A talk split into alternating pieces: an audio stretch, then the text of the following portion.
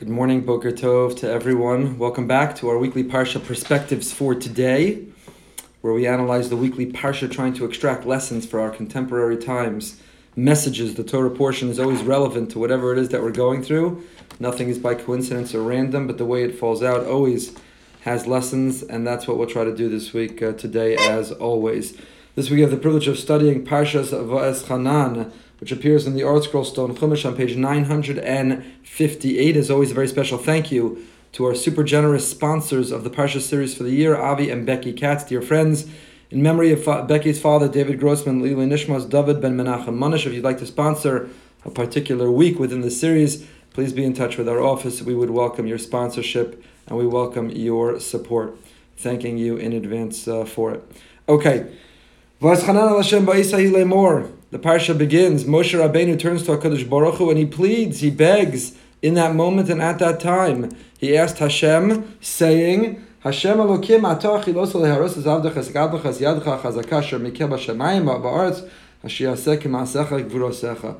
Moshe Rabbeinu turns and he pleads and he begs and he cajoles and he says, Hashem, I dedicated my whole life this incorrigible, impossible people. I've led them through the desert, through the wilderness. I was your agent to take them out of Mitzrayim, and my lifelong dream, what I've devoted myself to, is simply to enter your land. To which Chazal wondered, did Moshe Rabbeinu want to eat the all-you-can-eat breakfast at the Waldorf? Did Moshe Rabbeinu want the all-you-can-eat papagayos after the nine days? Why did Moshe Rabbeinu so desperately want to enter Eretz Yisrael? It was to fulfill the mitzvah satzluyos ba'aretz, because there are commandments that are fulfilled, that are designated, opportunities that arise only in the land of Israel. And for that, Moshe so desperately wanted to answer.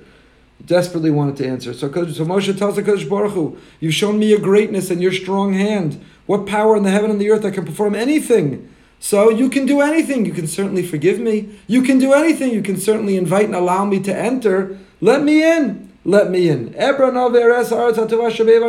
me in. Let me see Ahar Hatov Hazev It's not a coincidence. We read Va'eschanan. Tvarim we read before Tisha. Va'eschanan is usually Shabbos Nachamu. Va'eschanan includes the section that we read actually Tisha B'Av morning. And here, what does it represent? What does it reflect? Moshe Rabbeinu's longing, a longing that should be in every one of us. Whether you live in Israel or you don't yet live in Israel, we should identify with and feel connected to it should be who we are, that longing. For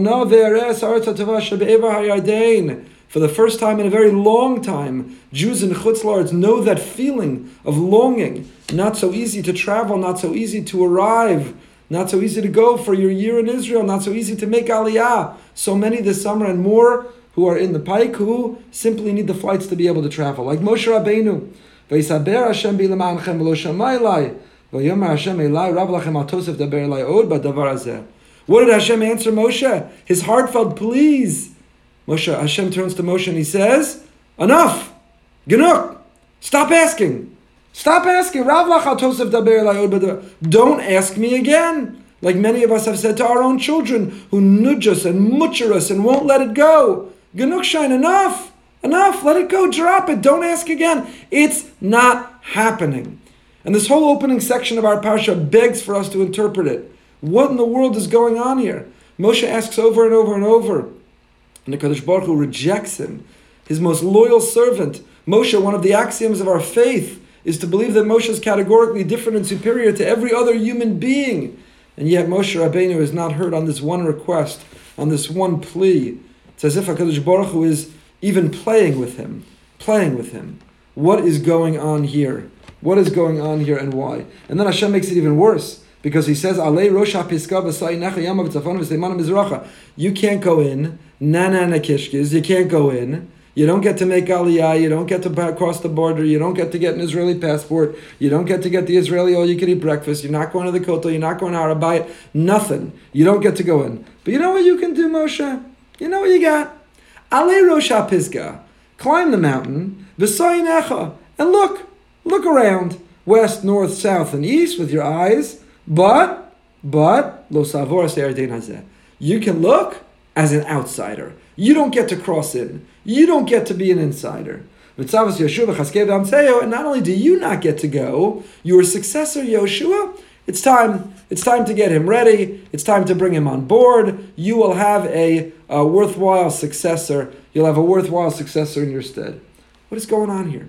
I'm not going to take the time now. I have an eight minute from last year or two years ago where we addressed this question. Hashem seems to pour salt in Moshe Rabbeinu's wounds. You can go on rabbiefromgomer.org or yu.torah and listen to this eight minutes. Rabbi Menachem Leibtag has a suggestion why Hashem wants him to look in every direction. He's imitating Avram Avinu. Other answers are given why he's looking in every direction. Well, Schwab has a suggestion. Maybe if you're looking east, you'll see the land that Reuben and Gad and half of Menashe will take up residence in. They'll expand the boundary, the border of Israel. And Ki'ilu, you got to go in, Moshe. So I didn't let you all the way in, but Ki'ilu, I let you in part of the way. And we offered our own suggestion that Hashem was telling Moshe, perhaps, perhaps, don't look where you don't get to go. Look how far you've come.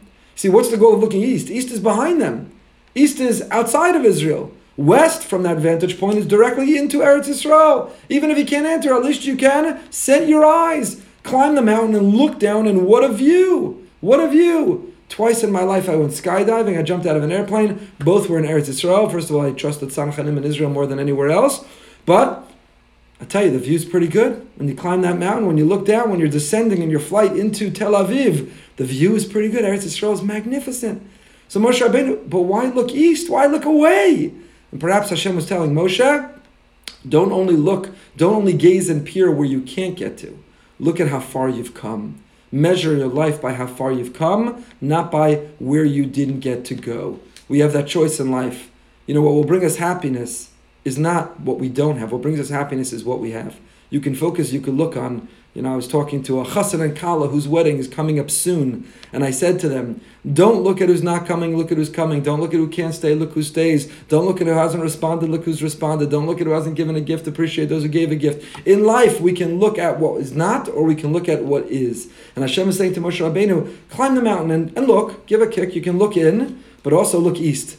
Don't only focus on where you didn't get to go, focus on how far, how far you have come. But why does Hashem dispel Moshe's tefillah? What is Moshe trying to appeal? So if you look at Rashi, Rashi says, and if you want to hear that whole insight, as I said, it's eight minutes online. Rashi says, Va'es chanan el Hashem more.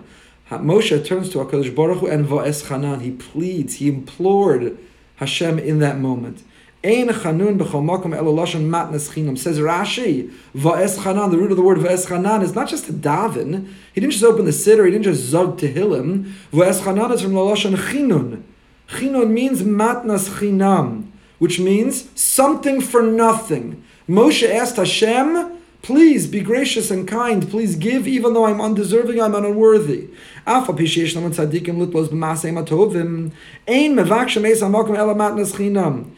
the righteous have so many zechuyos, the righteous have such merits which to rely upon. The righteous have what to be able to cash in on. Yet, yet, they don't do that. They don't dip into their bank account. They ask for a matnas chinam. They ask the Ribbon Shalom for free for free. And that's the root of the word chinun va'eschanan. This is one of the forms of tefillah. We have 13 synonyms for tefillah. We've shared many times, and we have online, we learn the entire book, Sha'arim Tefillah. Rav Pinkus Zatzal, his insights, that Yalkut Shimoni quotes what seem to be 13 synonyms. Rina, Bitzur, Tzaka, Zaka. We have so many synonyms for tefillah, each one has a subtle difference. Each one represents tefillah, the prayer coming from another place. And one of them is chinun. Va'eschanan, matnas chinam. It's worth reviewing in Shara Mitzvila what that means. But I want to share with you briefly this morning the insights of the Chelban. The Chelban who passed away almost a year ago, Rav Chaim ben Prachya Cohen, the milkman. He was known as the Chelban. He died at 84 years old. He was a milkman, a clean shaven, wearing a blue shirt, worked in a milk factory. He was a milkman. Little did people know for many years that in fact he was a great Kabbalist and an extraordinary Talmud Chacham. But he was discovered, he was revealed, he gave Shiurim, and he wrote Svarim. And in one of his Svarim, Talmud Chaim, on the Parsha, on Parsha's Va'es Chanan, his opening essay is on this concept of Matnas Chinam. And I just want to share with you his insight. Parsha Va'es Chanan, Parsha Shachiza Gadol Amuna Betfila. He says, our Parsha is all about faith in davening. Hamila Rishon Shal Parsha Nogas Binyan Tefillah, the very opening word of our Parsha, is all about tapping into the depths, believing that Hashem is listening, Va'es Chanan, to turn to Him, to turn to Him, to lean on Him, to rely on Him, to depend on Him, to thank Him, to protest Him, to object to Him. However it means, but to see His presence in our life and to talk to Him. Every relationship needs communication, and the relationship with God is no different. It needs us to communicate with Him. Our parsha is the blueprint. Our parsha is the formula. If you want to know how to daven as a Jew, how to pray as a Jew, if you want to know how to pray, this is our parsha. It gives us the answer. It gives us the answer. As the parsha will go on and tell us, what nation is God so accessible, so close? Kashem Elokeinu, like God, bechol karenu elav. You know, Hashem is accessible, He's available. What does it take? What do you need to do? Bechol karenu elav. All you have to do is call out. All you have to do is talk to Him. All you have to do is talk to Him, and He is listening.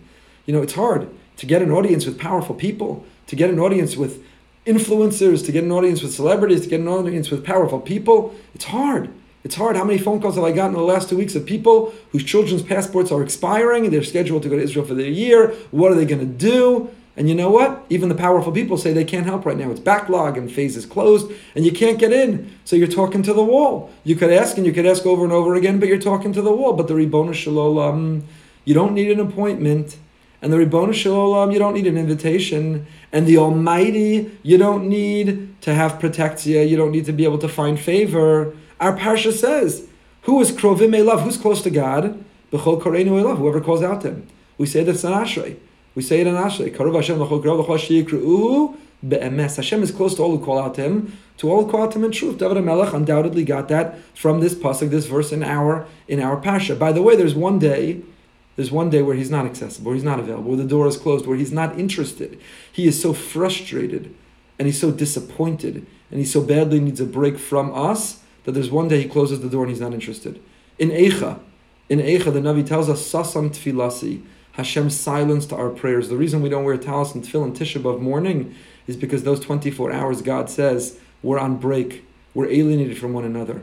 I can't live with you. You violated my trust. You've disappointed me. You've come up so short. We need to work it out. I need some time. I need a day. Sasam tfilasi. Hashem silenced our prayer. We don't wear talis and tefillin. It's only in the afternoon, only when mincha comes that we can get up, we can sit on the chair. So our parsha, which normally comes, which this year comes after Tisha B'av, is describing who is Hashem close to, all who close to, all who call to Him. It's a long essay. It's several pages. We don't have time to go through it because our parsha is rich with so many ideas that I want to explore together. But I just want to bring to you, Kasha Why is it so hard to daven? Because there's an illness, there's a weakness within inside us. And the weakness that's inside us is we're not sure someone's listening. You ever on the phone with someone and they're quiet for too long on the other end? And when they're quiet for too long on the other end, what do we all do? say, Are you there? Do you hear me? Yeah? Something, some indication. Groan, grunt, say a word, answer me. Give me some indication. Why? Because there are few more foolish things in the world than feeling like we're talking and nobody's listening.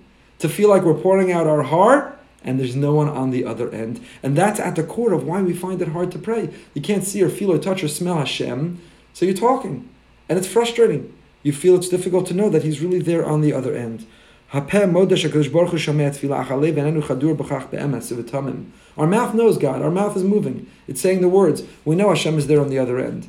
However, our heart struggles our heart struggles to confidently feel that he in fact is listening.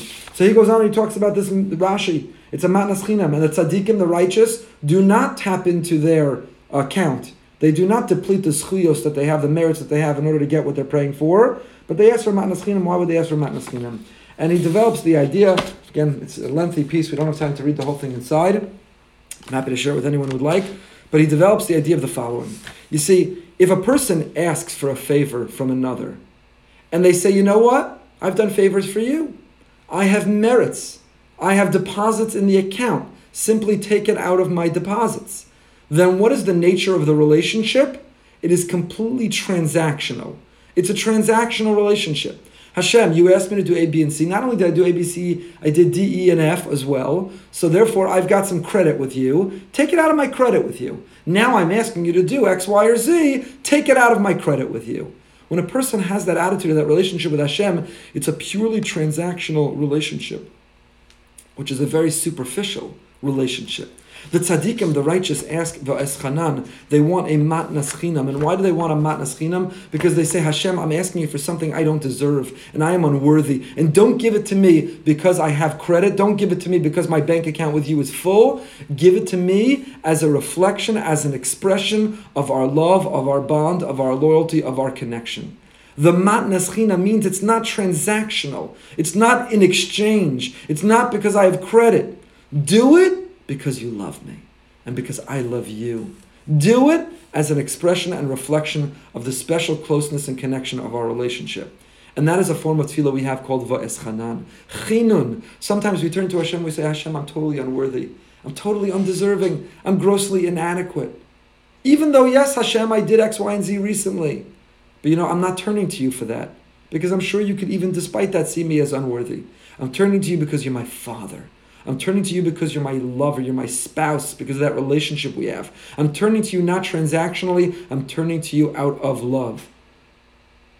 In marriage, if you say, Can you do my need A right now? Because yesterday, don't forget, I took out the garbage, I did the dishes, I brought home the paycheck, I went to shopping, I put the kids to bed last night, so you do tonight. You say, Really? That's it? That's why? That's why? That's the that's really the core of our relationship. So va'eschanan lashon chinam matnas chinam. The matnas chinam, the notion of do it for free, reflects not a lower level. It's not that somebody is groveling, do it for free because they're a taker. It's the opposite. Do it for free because our relationship is on such a high is on such a high level. So lemor. Moshe turns to Hashem and he davens. How many times did he daven? The the um, gematria, the numerical value of the word va'eschanan is 515.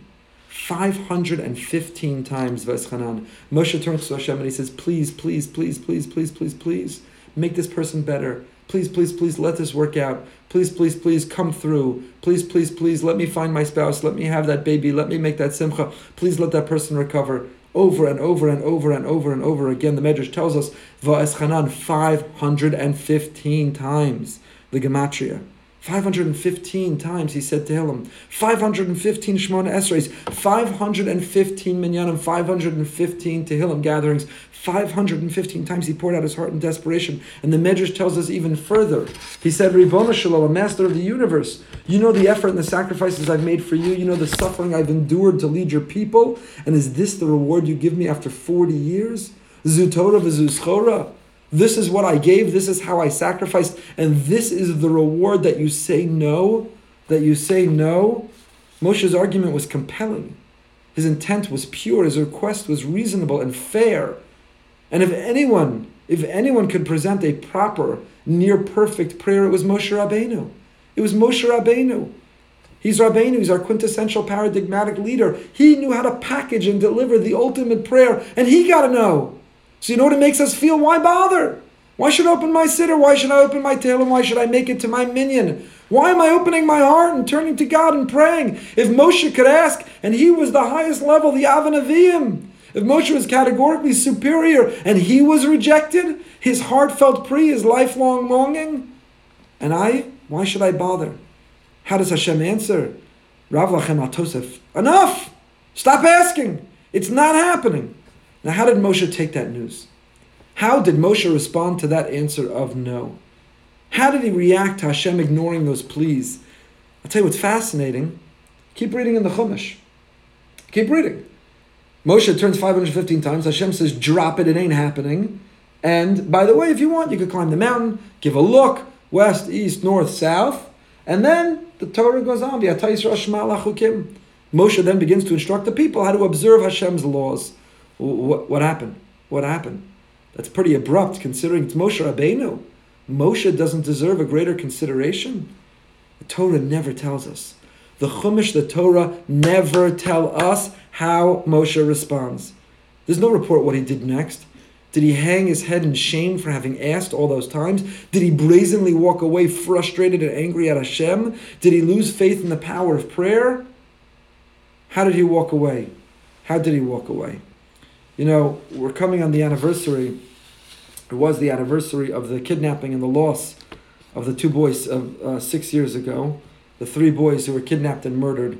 And while the three boys were still missing, Racheli Frankel, who many of us have heard, and had been inspired by went to the Kotel to daven. In the Kotel Plaza, there were a group of children were gathered to daven for her son and the other two.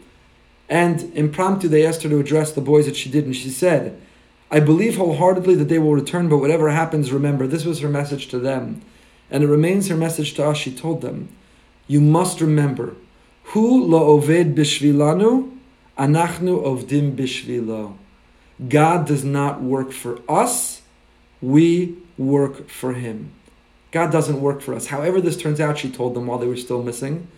However, this turns out, remember that God doesn't work for us. Hula oved b'shvilanu, anachnu ovdim b'shvilo. We work for Him. What poise and what strength and what faith, and that was what Moshe Rabbeinu showed as well. Because I heard that story several years ago, and I thought to myself, maybe that's what it means in the parsha. The Torah does tell us what happened next. You think it's absent? You think it's missing? You think we don't get filled in, we don't get to know? Perhaps, perhaps the Torah does tell us what happens next. Yisrael Perik Dalad Pasuk Aleph, the very next section of our Parsha, still page 958 in the ArtScroll Stone Chumash. And now, and now, Jewish people, Shema Lachukim, listen to what Hashem expects of you. That I'm going to teach you. Leman tichyu, so that you live, so that you can merit to come. Moshe absorbs the news that Hashem has not requested, accepted his request, and he turns to the people and he essentially tells them, Listen, Hashem has expectations of you, of us.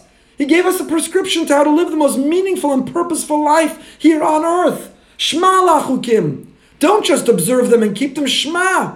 That word shema doesn't just mean to listen.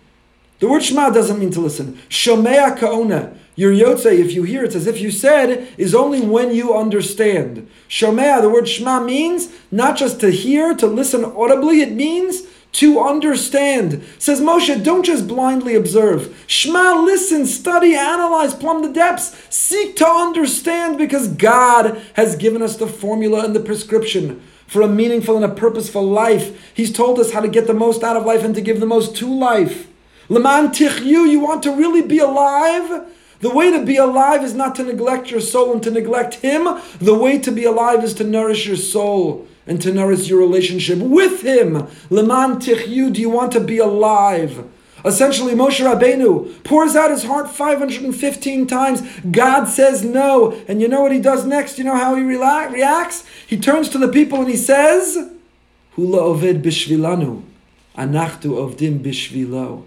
God doesn't work for us we work for Him. And I have to tell you that there are many people who right now are hearing no to their heartfelt pleas, and many people over these last four and five months have lost loved ones who've heard the answer of no to their heartfelt philos and prayer.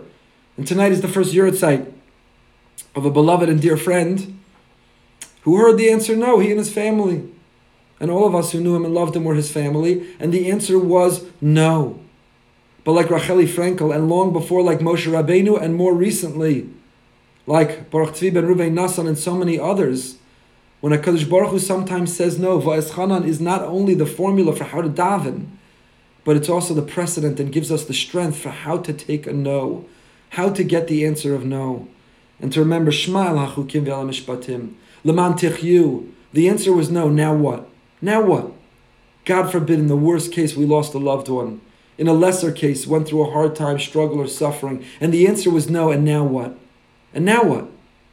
Whether it was Esther Wachsman who lost her son, or Racheli Frankel, or whether it was many others. Shema lachukim leman techyu, you want to live. We put one foot in front of the other. Rav Asher Weiss, Mori Varabi Rav Asher Weiss was giving a shir tonight in uh, memory of Brian on his first year at site. In his Haggadah and elsewhere, he quotes the Kloisenberger Rebbe, his Rebbe, who lost his wife and 11 children. The Kloisenberger Rebbe lost his wife and 11 children in the Holocaust. And he said the following pshat. We say Shema in our parsha also. We have Shema and V'yahavta later in our parsha. And we have the custom, we take our hand and we cover our eyes while we say Shema. And the classic reason offered of why we cover our eyes when we say Shema is in order to eliminate the distractions. It's so important, it's so fundamental. We're biblically obligated to recite the Shema. You have to shut out all the distractions happening around you. You take your hand and you cover your eyes. But the Kloisenberger Rebbe said that's not the reason. Because Shema represents Kabbalah's Ol Malchus Shemayim. Shema is Hashem, I accept your yoke over me. I submit myself to you. And in order to do that sometimes, sometimes, said the Kloisenberger Rebbe, you have to cover your eyes. Sometimes to submit and sometimes to accept, you have to stop looking at what's happening around you. Because if you were to watch and look and perceive and feel, it'd be hard.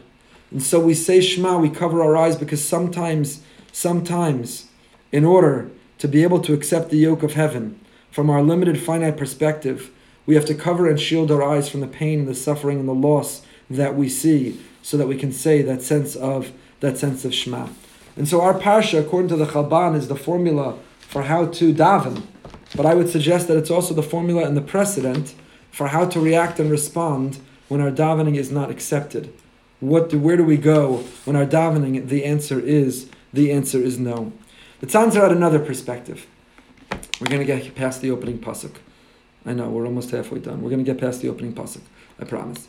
The Tzanzer Rebbe had another perspective. Reb Chaim of Tzanz, and he said the following. You know what the words mean? Vo'es chanan el Hashem bo'isa hi lemor. They once asked the Rebbe, the Tzanzer Rebbe, what do you do before davening? What do you do? Hasidim generally daven, some of them a little bit later because they're not sleeping in, but they're occupied with preparations and hachanas and getting ready in order to be able to daven most effectively, in order for the davening to be most meaningful. So they asked him, What do you do before you daven? And he answered, What do I do before I daven? I daven about my davening. I daven before I daven that my davening will go well. And he said that's the pshat in our pasuk. el Hashem. I turned to Hashem and I daven to Him. And what did I daven? That ba'esahi, that in the moment I go daven, lemor, He gives me the words to daven. Sometimes you have to daven that you can daven.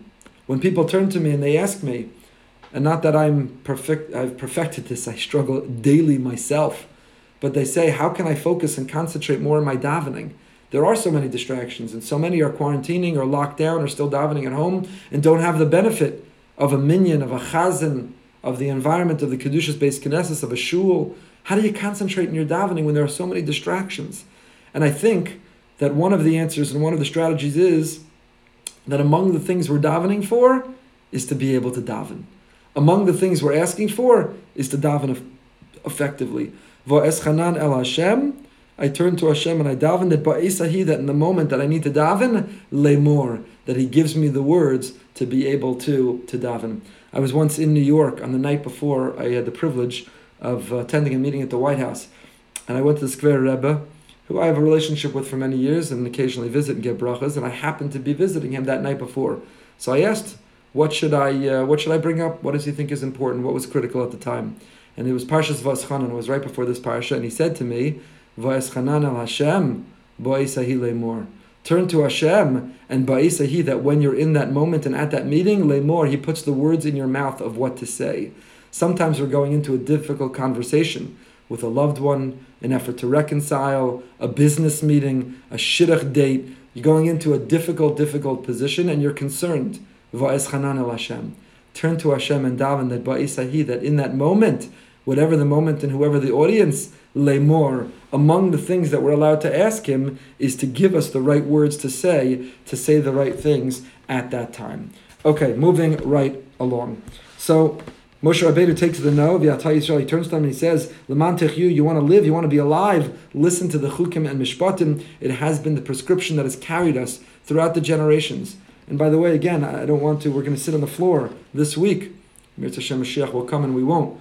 But otherwise, we're scheduled to sit on the floor and to mourn and grieve the calamities and tragedies of Jewish history. And there are no shortage of them crusades and inquisition and Holocaust, expulsions and exiles, oppression, persecution, murder, systematic attempts to exterminate. And you know what got us through it all? Leman tichyu, you want to stay alive, you want to survive, you want to get through it intact, and for there to be a Jewish people and a Jewish story, You see, when you give up the chukim and mishpatim, when you stop listening and stop learning and stop observing and stop caring, then Laman Techiu, our people disappear. America is destroying us more than any enemy could before. Assimilation and intermarriage are by far eliminating our people at a faster rate and more devastating rate than any of our adversaries or enemies could before. Laman Techiu, if you want our people to live, to survive, to be alive, then Shema el HaChukim, listen Listen, the world is looking around trying to find meaning and purpose. Mental health challenges and family dissolving and marriages falling apart. Shema Lachukim, the Torah gives us the antidote, the Torah gives us the answer. Listen, Laman Techiu, so that we live. Sefer Dvarim has within it all the answers. It's so magnificent, so beautiful. Lo sosifu al davar, don't add. Lo sigru, you're not allowed to add to the mitzvahs. You're not allowed to take away from the mitzvahs. We move to Perak Dalid, Pasuk Tes Vav. This parish is so rich. It's endless amount that we can talk about. But a few lessons for today. Page 962. Page 962. V'nishmaitim ma'od seichem. This is a pasuk which is very relevant right now, and it's being quoted often. V'nishmartem ma'od seichem, ki lo re'isim kol tmuna biyom diber Hashem aleichem b'chorav mitoch ha'esh. Now this pasuk is really taken, so to say, out of context, because the pasuk here is not talking about the way we often quote it. Take good care of yourself. It's a Jewish value. We are stewards over our body. They don't belong to us. We're not entitled to shorten our lives. Suicide is forbidden from the Torah, and any form of living which in fact decreases our life, our lifespan, is a form of, of suicide. You can't use and abuse your body. We have an awesome and great responsibility to take great care of our body, of ourselves. Even though again, this pasuk is not really talking about this Moshe's warning of a danger the people might be misled thinking that they heard Hashem's voice, they have been in physical uh, contact that's been produced, but it'd be heretical. The Ramban says that's what this pasuk is talking about. It's talking about Har Sinai. You might have thought Hashem spoke directly to you. Don't think that because you had an audience with the Almighty, that therefore you have license to do certain things. Be careful and protect and protect yourself. We quote it in the context of wear a mask, socially distance, don't do behaviors which are dangerous. How does one protect themselves? So there's a beautiful Imre Chaim. The Imre Chaim, the Vizhnitzer Rebbe says homiletically, "V'nishmartim me'od lenafsho seichem." V'nishmartim, what should you safeguard and protect? Me'od. Why lenafsho seichem? What he interprets it to mean is. If you want to protect and safeguard nafsho seichem yourself, then how do you do it? By being careful of your me'od. What does that mean? He gives two pshatim, two interpretations. Number one, the Mishnah in Pirkei Avos tells us, Ma'od ma'od have shvel ruach. One should be exceedingly humble. We know that our rabbis told us that there are two attributes, two character traits, which you should not walk the golden mean, but you need to be extreme. Be extreme not to anger, and be extremely humble. Ma'od ma'od. So our rabbis tell us ma'od ma'od, very, very, be very, very humble. So says the Vizhnitzer Rebbe when the pasuk says "V'nishmartem me'od lenafsho seichem," protect for your soul. You know what you need to protect? Preserve the me'od, shvaruach. Preserve the humility. L'shlemas hanefesh trichem lesnahig ba'anava kiman diyar ba'mumhu. Whoever is arrogant, the Gemara Megillah Chavtes tells us, the arrogant person has a balmum. The arrogant person person who walks around with arrogance, who has an inflated ego, who thinks great of themselves, mandi yahir, the arrogant person, balmumhu, is a has a character flaw, has a blemish, and therefore v'nishmartem me'od. You know what you need to do for your nafsho seichem? V'nishmartem, you need to protect the sense of me'od. You need to be exceedingly, exceedingly humble. If you're going through life, you want your relationships to thrive. You want meaningful relationships. You want to get ahead. You want to succeed in life. It's not by inflating your ego and your arrogance and your sense of self. It's by doing the opposite. It's with humility. It's with a sense of humility. We'll come back to this later in the parsha with Anochi Omeid. We'll talk more. Second pshat the vision the Rebbe says. He says, "V'nishmartem me'od l'nafsho and me'od." We're going to say later in the parsha, v'yahavta. What do we say? B'chol nafshecha, b'chol levavcha, b'chol nafshecha, me'odecha. And Rashi translates, what does it mean, b'chol me'odecha? You have to be willing to give your life for Hashem. You have to be willing to give your heart for Hashem. And you have to be willing to, be give, to give me'odecha. Me'odecha means Me'odecha means, Me'od romes lemamon. B'chol me'odecha means your money, your resources. Ein ha'nefesh shechol liyo shlema elam kein nishmar ha'mamon. Shamasa umatan hu be'emuna. Says the Vision Rebbe, v'nishmartem me'od lenafsho seichem. You want to protect your nefesh? Then you need to protect the ma'od. And ma'od can be either an allusion to humility, or ma'od can be an allusion to your money, mammon. Both your resource, your attitude towards your money. Are you stingy? or are you generous? Do you work hard or do you cut corners? The attitude we have to the money is what will impact and define. It molds our character. and molds our nefesh. So v'nishmartem l'nafsho seichem. If you want to protect and preserve your nefesh, nafsho seichem, then be careful and protect the sense of ma'od, your humility and your resources protect your sense of money. Perik Daled Pasuk. Is that Lamed?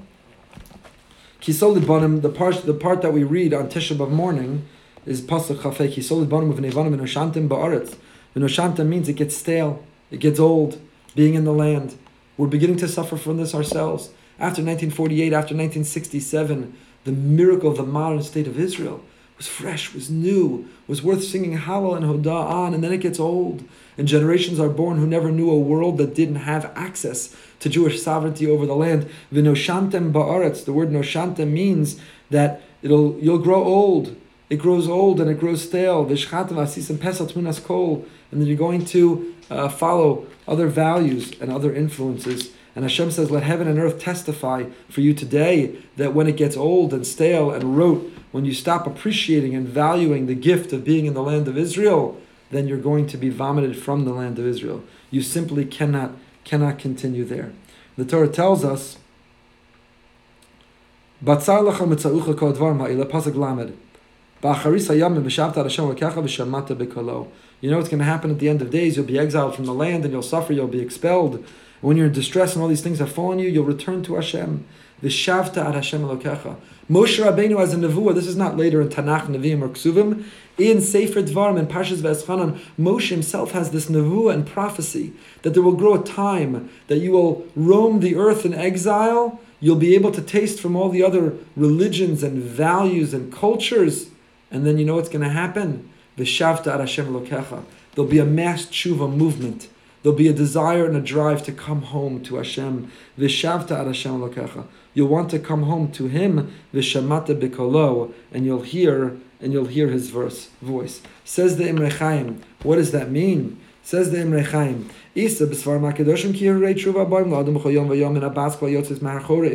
Mahar chorev. Mecharezes v'omeres oilem lebrios me'elbona shal Torah. Kamru Chazal. Where does this movement, this mass tshuva movement, we're starting to see it. Number of Baalei tshuva, they've experienced and experimented, they've tried what the world has to offer, and it leaves them feeling empty. And so there's a mass movement, and so many are credited Lubavitcher Rebbe and Reb Shlomo and uh, Rav Noach Weinberg and all these great leaders of the mass tshuva movement. Why? Because there was an ache, there was a spark, there was something inside them you know where it comes from from Vishavta Hashem Lokecha? It comes from a sense of Vishamata Bikolo. You're listening to his voice. Where do you hear his voice? Where do you hear his voice? That assimilated Jew, the Jew so distant and far, the Jew who has no education and yet feels driven, feels this pull, feels this magnetism to check out Judaism. Where does that come from? Where does that come from? So the Vision of the Rebbe says, the Pasuk's telling us, V'shavta Hashem lokecha v'shamata b'kolo. V'shamata b'kolo, you know where it comes from? The Pintele Yid is the sound of the voice of Hashem inside each and every one of us. The Hirhure Tshuva, that drive for more, for better, comes from the godly soul and the godly spirit inside us. If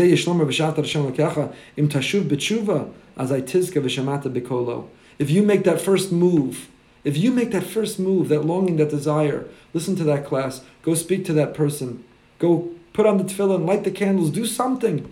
Then vishamata bekolo. When we make that first move, vishavta Hashem then we merit vishamata bekolo tizka l'shmor lakol b'chush yoser lo rak. You won't just hear God in your imagination. You'll feel and see and palpably have an awareness of God communicating to you. V'az vishamata, and then you will hear. When he calls you, you will come running. You'll have this burning desire to connect and to be with him. But beforehand, what drives us to it is uvikashta misham. From that place of exile, from that place of distance, we will seek Hashem. We're in Perak Dalit Pasuk Chavtes. Go back one pasuk what will inspire the catalyst of the Veshavta Hashem Lokecha, what will lead us to that mass tshuva movement, is a feeling of uvikashtem misham. We're going to seek God. We're going to be searchers. We're going to be looking. We're going to be mevakshem. We're going to have a desire for to, to seek Hashem. Vikashtem misham Hashem Lokecha, and when you seek and when you look, then umatzasa. You see, Hashem is all around us. Malah haaretz kinyanecha. The world is filled with our ability to acquire Him. Every breath we take is present every sunrise, sunset, every moment of health, and where our and where our uh, faculties are working. It's a Kodesh Baruch Hu.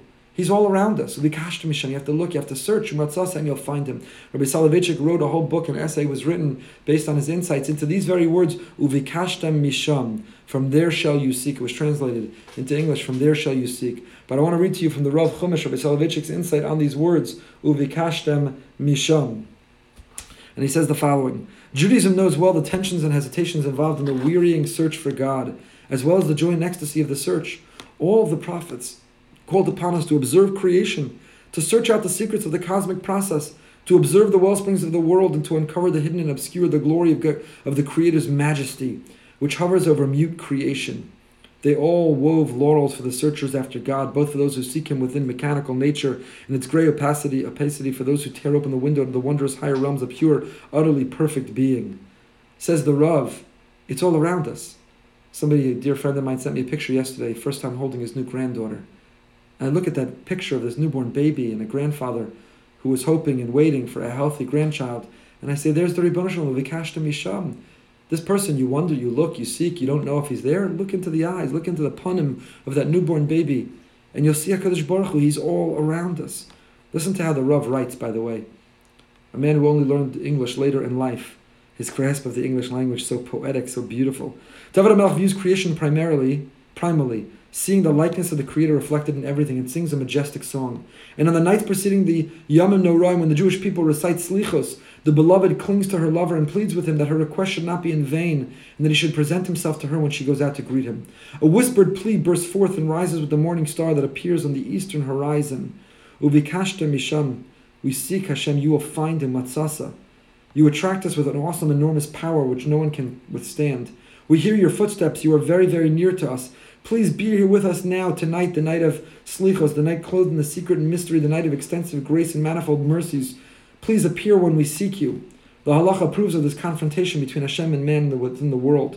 We are commanded to utter a bracha over every cosmic phenomenon, over the afterglow of the fiery sunset and the purple of the sunrise trickling along the mountaintops, over the rising moon sprinkling its pale light, over the stars and the courses and the comets leaping from clear space, over the sight of the rainbow and the clouds, over the thunder and lightning arising from the mist, over the budding trees and the sweet smelling exquisite flowers, over the murmur of the ocean and the rushing of the surf, upon eating water and bread, the fruits of the tree and the crops of the field, over the healthy body, created with wisdom with his muscles and nerves, over the ability to move and to stand erect. In short, we utter a bracha over everything man encounters that demonstrates the power of creation.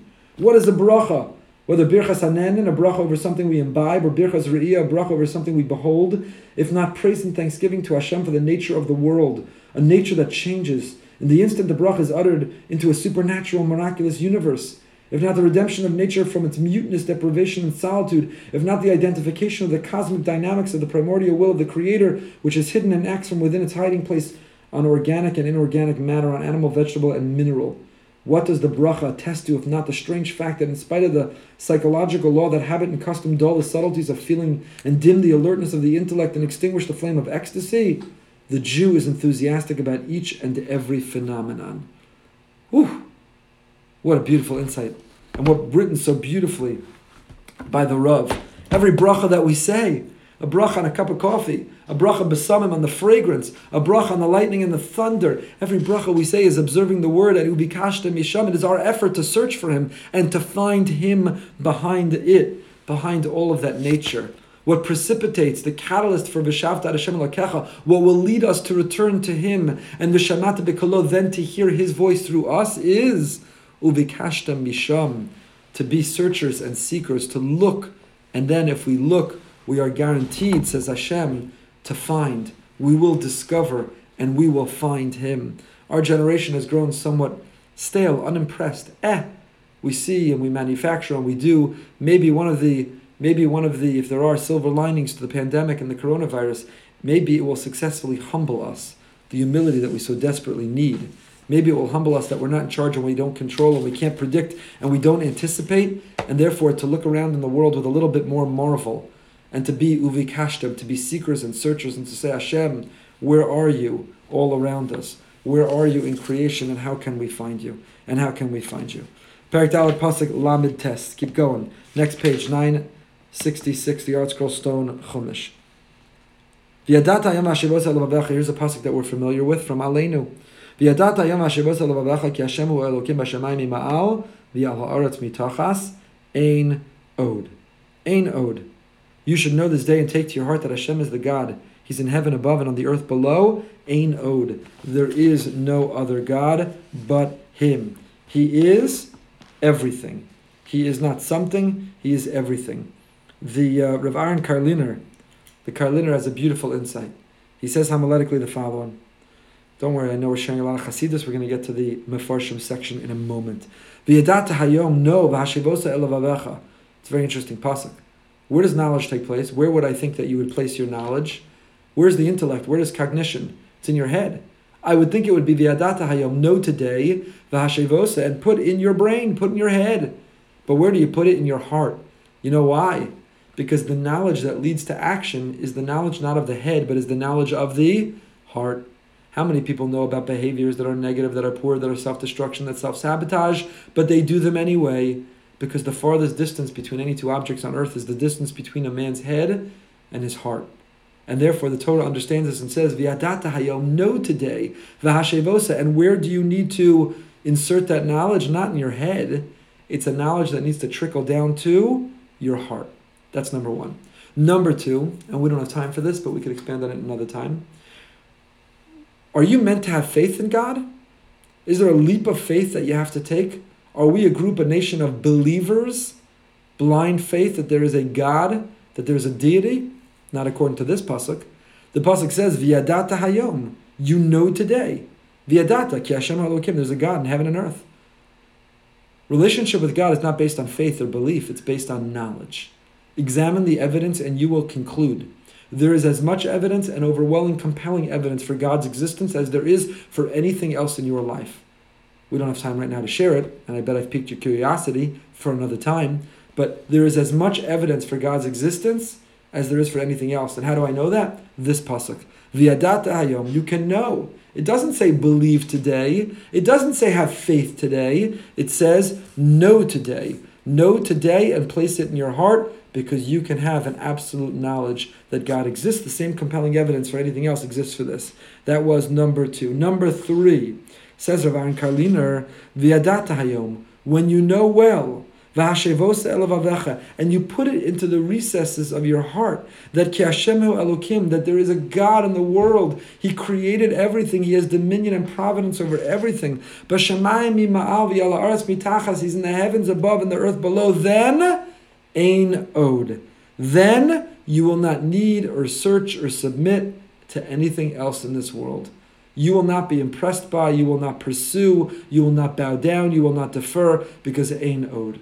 Viadata, look around this world. Uvikashtem, be a searcher. Matzasa, find Hashem. And viadata, then you will know. And when you know, you will then put in your heart. And when you put it in your heart, then you will confidently walk around life saying, Ein od milvado.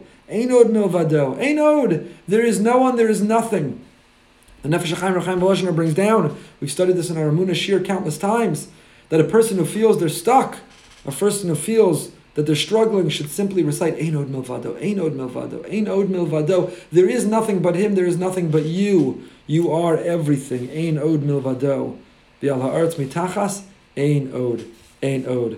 My friend Chaim points out, the Rambam, Leda she'eshem matzah rosh rishon, the first mitzvah, you have to know Leda, you can have knowledge that there is a first cause. You have knowledge that there's a God, that there's Hashem. It's not faith, it's not a belief, we could have knowledge. I want to tell you an insight of Rav, Yosef Chaim of Baghdad, otherwise known as the Ben Yehoyada.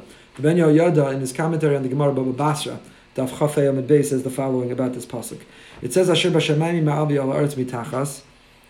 And the simple understanding is, you can know that there's a God. There's a God who's in the heaven above, and He's on the earth down below. But the Ben Yehoyada, Rav Yosef Chaim of Baghdad, says the following. He says, perhaps what it means is the following: When it comes to heavenly aspiration, when it comes to ruchnias, when it comes to growing spiritually, Hashemayim mima'al. Look up. Look up to the people who are greater, who are better, who are further along, and look up to them as role models. Try to be like them. And when it comes to the matters which are mitachas, when it comes to the earthly, physical matters, look at the aretz, v'yala aretz mitachas. Look at those who have less than you. This is the formula, the secret to happiness in life.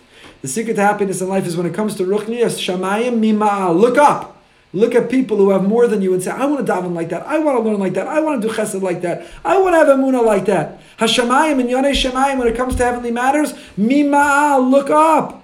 When it comes to the earthly matters, when it comes to physical things, mitachas, look at those who have less than you and be satisfied with what you have. And with that, he explains the Gemara in Baba Basra, which is why his comment is there, Ben Yehoyada, Harotza Sheyachkim Yadrim, V'Sheyashir Yatzbin.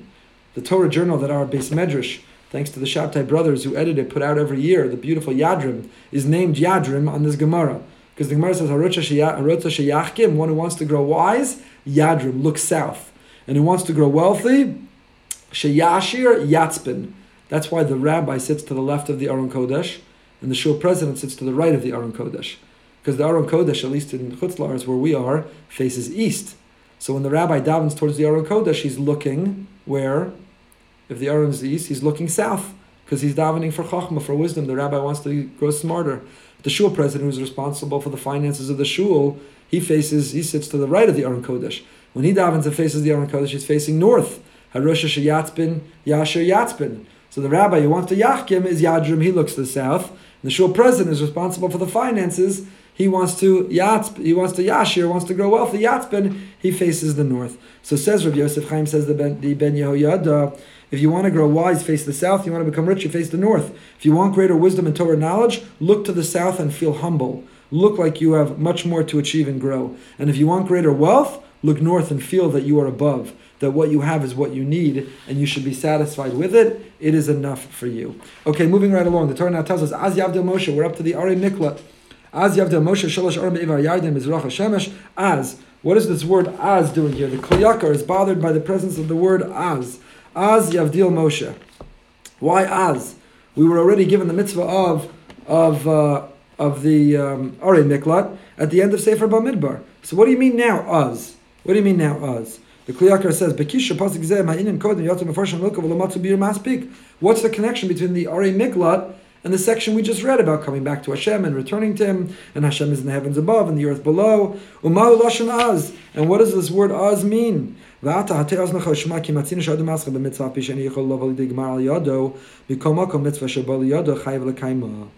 Makos tells us that a mitzvah that you have the opportunity to begin, even if you can't finish it, you should still start it you should still start it. As we see with David, who tells his son Shlomo, David began the foundation of the Beis Hamikdash, even though he knew he couldn't complete the project. The person who plants the esrog tree, even though they know they won't benefit from the fruit in their lifetime, we have the opportunity to do something. Do it.